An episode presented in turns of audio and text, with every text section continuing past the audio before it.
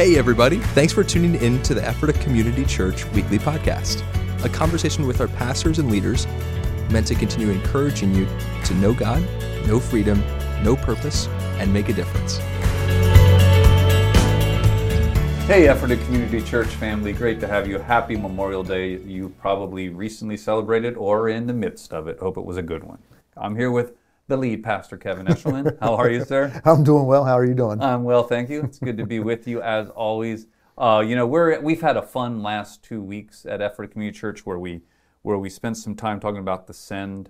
Uh, I want to talk about that for a second, and we just celebrated the graduates. I want to talk about that for another 2nd mm-hmm. But just a reminder, the send is a chance for our church to be able to network with what we believe is a larger regional thing that's going on, to be able to accomplish for Well, first of all, to motivate and then accomplish four missional outcomes. You're going to hear a lot more about this when we come to August and the actual Send event, what's called the Stadium event takes place. But we're also going to provide four different missional ways for you to get involved when it comes to that. So we just want to celebrate the Send and what it's doing among area churches. And I'll have to say this: two weeks ago, we celebrated graduates. I'm still talking about how special that weekend yeah, was. I yeah. mean, uh, and Kevin returned from, as you know, he was speaking at Green uh, West Green Tree uh, Church of the Brethren. So we had a chance to debrief about that. So even to talk about that a little bit, what do you think about the youth? Oh my goodness, it was fantastic. Uh, so it's great to see them come to a place of maturity. One of the things I have faith for, both when it comes to our students as well as with our children, yeah. that they can lead us. Like there's things, you know, we're not actually expecting them to follow in our footsteps. Mm-hmm. If it's a foot race, we're expecting them to pass us. Mm-hmm and then we can actually follow them and, and, and learn from them. Mm-hmm. And I think actually that Sunday, that weekend, was an example of like they led us. Mm-hmm. So it wasn't uh, between you and I and everybody else that's listening. You're here. Let's face it, uh, sometimes a youth service can be a little bit condescending. Yep, a little patronizing. Uh, patronizing. Yeah, That's exactly. a good way of putting it. Yep. Like, okay, well, isn't that sweet? Yeah, bless They're their nice. hearts. Uh, bless their little yeah. hearts. That's right. bless their teenage hearts. that was. This was not that. Oh no, man. No, this I, was. You, you, heard me talking about it uh, in the review. I will have to say it's probably the best youth-led yeah. weekend service I've ever been a part of, and I felt not just led.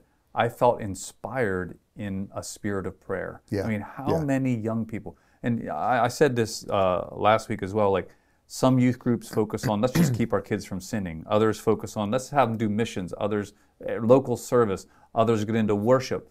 To have a youth group that focused on prayer and believing yeah. God for previous yep. promises made for a year. Yeah, that's one of the reasons why it was so rich on Sunday and so many people got invited in. The ground had been saturated with mm-hmm. their own mm-hmm. prayers. Mm-hmm. Anyway, super. It was wonderful. It was oh, wonderful. Yeah. I felt led by youth. And yeah. that is also something we pray about. One thing we do in our pre service prayers, if you have never had a chance to be a part of our pre service prayers, it is its own little mini service, in my opinion, mm-hmm. from 520 to 540 on. Um, on um, Saturdays, and then of course 9:20 to 9:40 on Sundays. Uh, it is a moment, and we regularly pray in that time for our children, youth, and yep. young people, the promises that are over them. And I have to tell you, to see them praying for those same promises was just really wonderful. That's so, exactly right. Yeah, so I have to say kudos again to graduation. Uh, now, naturally, Kevin has just spoken on um, re-engaging with the Seven Sign series, yeah. Seven Stories of Belief. We want to chat a little bit about why we even decided to go into these seven miracles that John records. Kevin, what was your thinking? Yeah, well, um,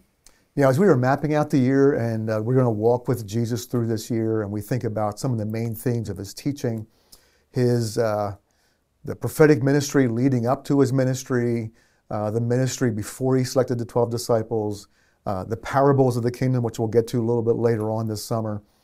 But then we had this the miracles. Like I'm thinking about how do you manage all the miracles? Well, as I began looking through the four gospels and seeing all the miracles that are there, it's Mm-hmm. Overwhelming. Oh, man. I mean, I don't know how many there are exactly. And exorcism, uh, yeah, everything. If, just, yeah, you're yeah. using the word miracles. We're talking supernatural, supernatural acts outside of uh, out of the norm, man. It's yeah. all over the place. Yeah, you would be preaching for years.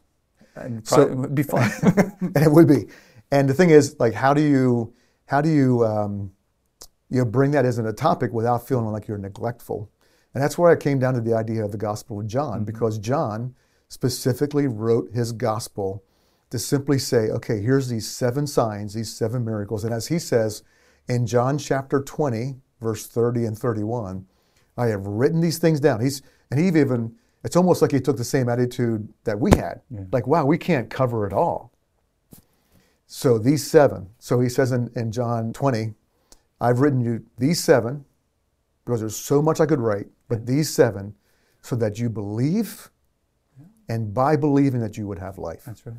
Um, Man, and, and, you know, and don't get me cranked up, but you just did. I, when it comes to the Book of John, I am always amazed by the angle he decided to take. And, and so John's writing much later. He sees the rise of Greek thought in the church, Gnosticism, etc. So he decides to state deity claims, and we've already already talked about this. John has Jesus making more deity claims than the other three gospels yep. combined. So John very much. By the way, Paul's been already martyred 30 years by the excuse me 28 years I believe by the time John's writing this gospel. So you're talking about this is a seasoned senior leader in the church, yep. last of the apostles, yeah. writing this story. And here's what I find wonderful about John. He only picks seven miracles. I don't yeah. know about you. You want to prove to me someone's deity? Show me more and more miracles. Right. John picks seven select ones. Yep. But one thing about the book of John, he places them in the lifestyle of a God coming among us. Like yep. John is one large phenomena of Jesus, yeah. and seven seven miracles. Um, and uh, and I want to just go back to where we started three weeks ago on this. We did water to wine. Isn't anyone find it interesting that John chooses that for the first? And even Jesus saying, "Mom, my time's not here yet." But so even the beauty of the first miracle is what I call God pivoting yeah. because of a human need. Yeah. Right? And and it's a what a beautiful commentary on God among us. I pivot to yep. meet you where you're at. Even, even, the first miracle. Yeah. And even not a life threatening human need. No. well, bridezillas can be pretty scary, dude. I don't know about you. I've seen some, they can go crazy. But just to be able to sit and say, this is the first miracle, because I, I was talking about this with the Connect group that I'm a part of the other week. Why not? Ch- he doesn't even do the Gerasene demoniac. Come on, Legion doesn't make the top seven, yeah. but Water yeah. to Wine does. There's something yep. that tells us about our God in that. And there's one thing I would point out, just simply from uh, the past weekend, from the second sign, which is John chapter 4, um, which is the, um, the healing that mm-hmm. occurred. And in the very first part of that passage, which I believe is verse 46, it simply says, Jesus returned to the place where he turned water to wine. So it's the same area. In other words, right. this miracle of winemaking right, yeah. created a stir. Hey, did you hear what happened? Hey, did you hear what happened? Did you hear what happened? And so mm. faith comes by hearing. That's right. So the stories That's were the story was beginning to get told, so that when this man had a son who was sick, he could say, "I have heard that this guy can do more." Yep. yep. That he meets needs, and so the element of faith comes by hearing. So when you think about, we're constantly sharing testimonies. We're just talking about the good things that God does. Like we have to recognize how um, simply the communication right. of the good things God is doing creates an atmosphere in which God can do even more. Yeah. so know. he went from a party theme, sorry, yeah, don't please. mean it disrespectful, to this boy was dying and got raised up. That's right. In the same region. I like to think that all those things can happen in life a good party and seeing the moves of God in resurrection. But I, I will have to say, too, that um, I was talking to someone. Matter of fact, uh, earlier this morning, I had uh, breakfast and then a little meeting with two people who are considering the HarvestNet School of Ministry for next year. And the question you oftentimes get is, okay, what are the outcomes? What's someone? What's different about someone at the end of a concentrated training time like that? And I said, probably the number one thing that I've noticed is confidence to walk into a situation and see what God's doing. Yeah. And then the boldness to join what God's mm-hmm. doing, not just be observational, First to discern, yep. then the boldness to join yep. is probably the number one outcome. And that is because you've seen God do it enough. You see the consistent faithfulness of God showing mm-hmm. up. Yep. Um, faith builds. Right. And then you can step toward it, which builds faith more. Right. And so I think I, I am right with you in that, that idea that because the word spread about the wedding, you then have Jesus being able to come back and uh, minister even yep. in a more powerful way, the resurrection of, yep. of, some sorts, you know, a healing, um, a, a, pronounced healing at the very least. But anyway, uh, and a, a couple it. challenges about that story from that passage was there was a new level of faith required. Yeah.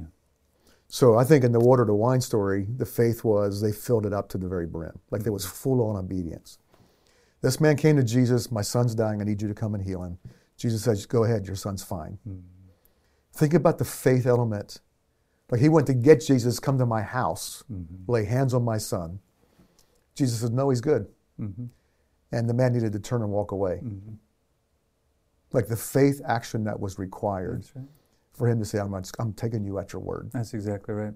And you know, uh, I, I love how you point out the brim. Another thing I noticed in the water to wine healing is that Jesus says, Bring me the ceremonial jars. He doesn't say, mm-hmm. Bring me the, the empty wine jars yeah. That were emptied by the party for the last day. He says, No, bring me the ceremonial. And what the imagery there of hey, your old thing isn't going to meet your needs like the new thing can. And even then, when we're told about the synagogue ruler's child, whether it's Jairus or even stories like we're reading about this last week, it's, it's Jesus reminding us like the power isn't in the synagogue anymore or in the yeah. temple anymore. Yeah. It's I am here among you now, right? You know, and I have the I'm carrying this authority, and it's just it just gets me excited that Jesus is politely overturning our old systems of how we think yep. things work, yep. right? and he's doing it politely but firmly. Right. Uh, he's asking you for more as he shows it to you.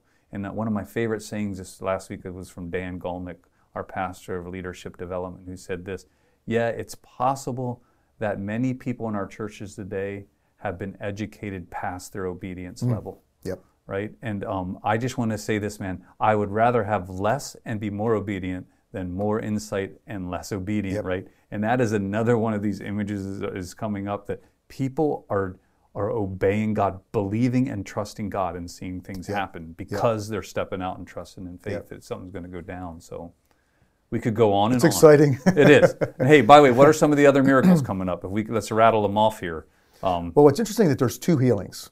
So of the seven, two of them are about healing. Mm-hmm.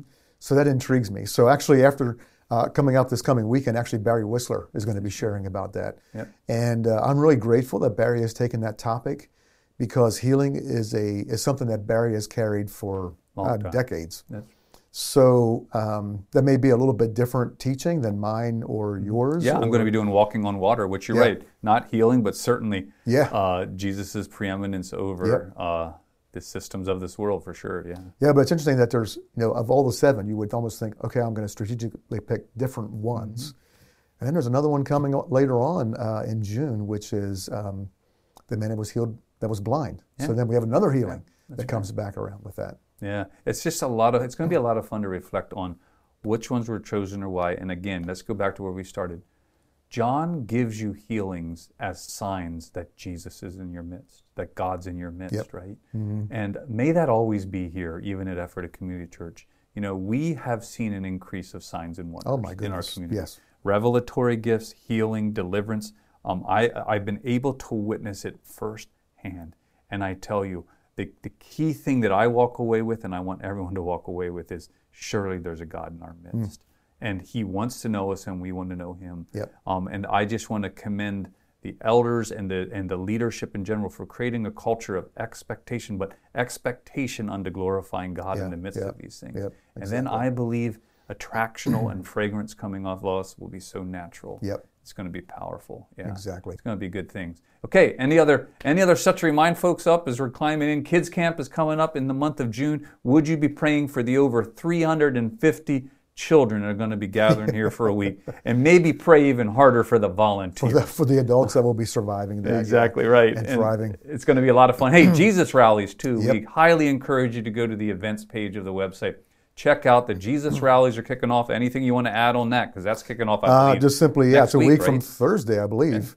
And uh, so just keep in mind that's out here on this campus right here. There's going to be plenty of parking around.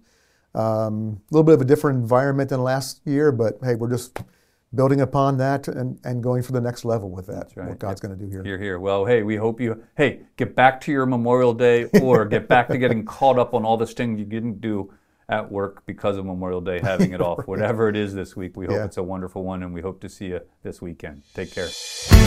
Hey, thanks again for joining us today. We hope that you've been encouraged by listening and that you'll join us again next week. You can listen to previous episodes, find additional resources, and of course, learn more about us at ephratacommunitychurch.com.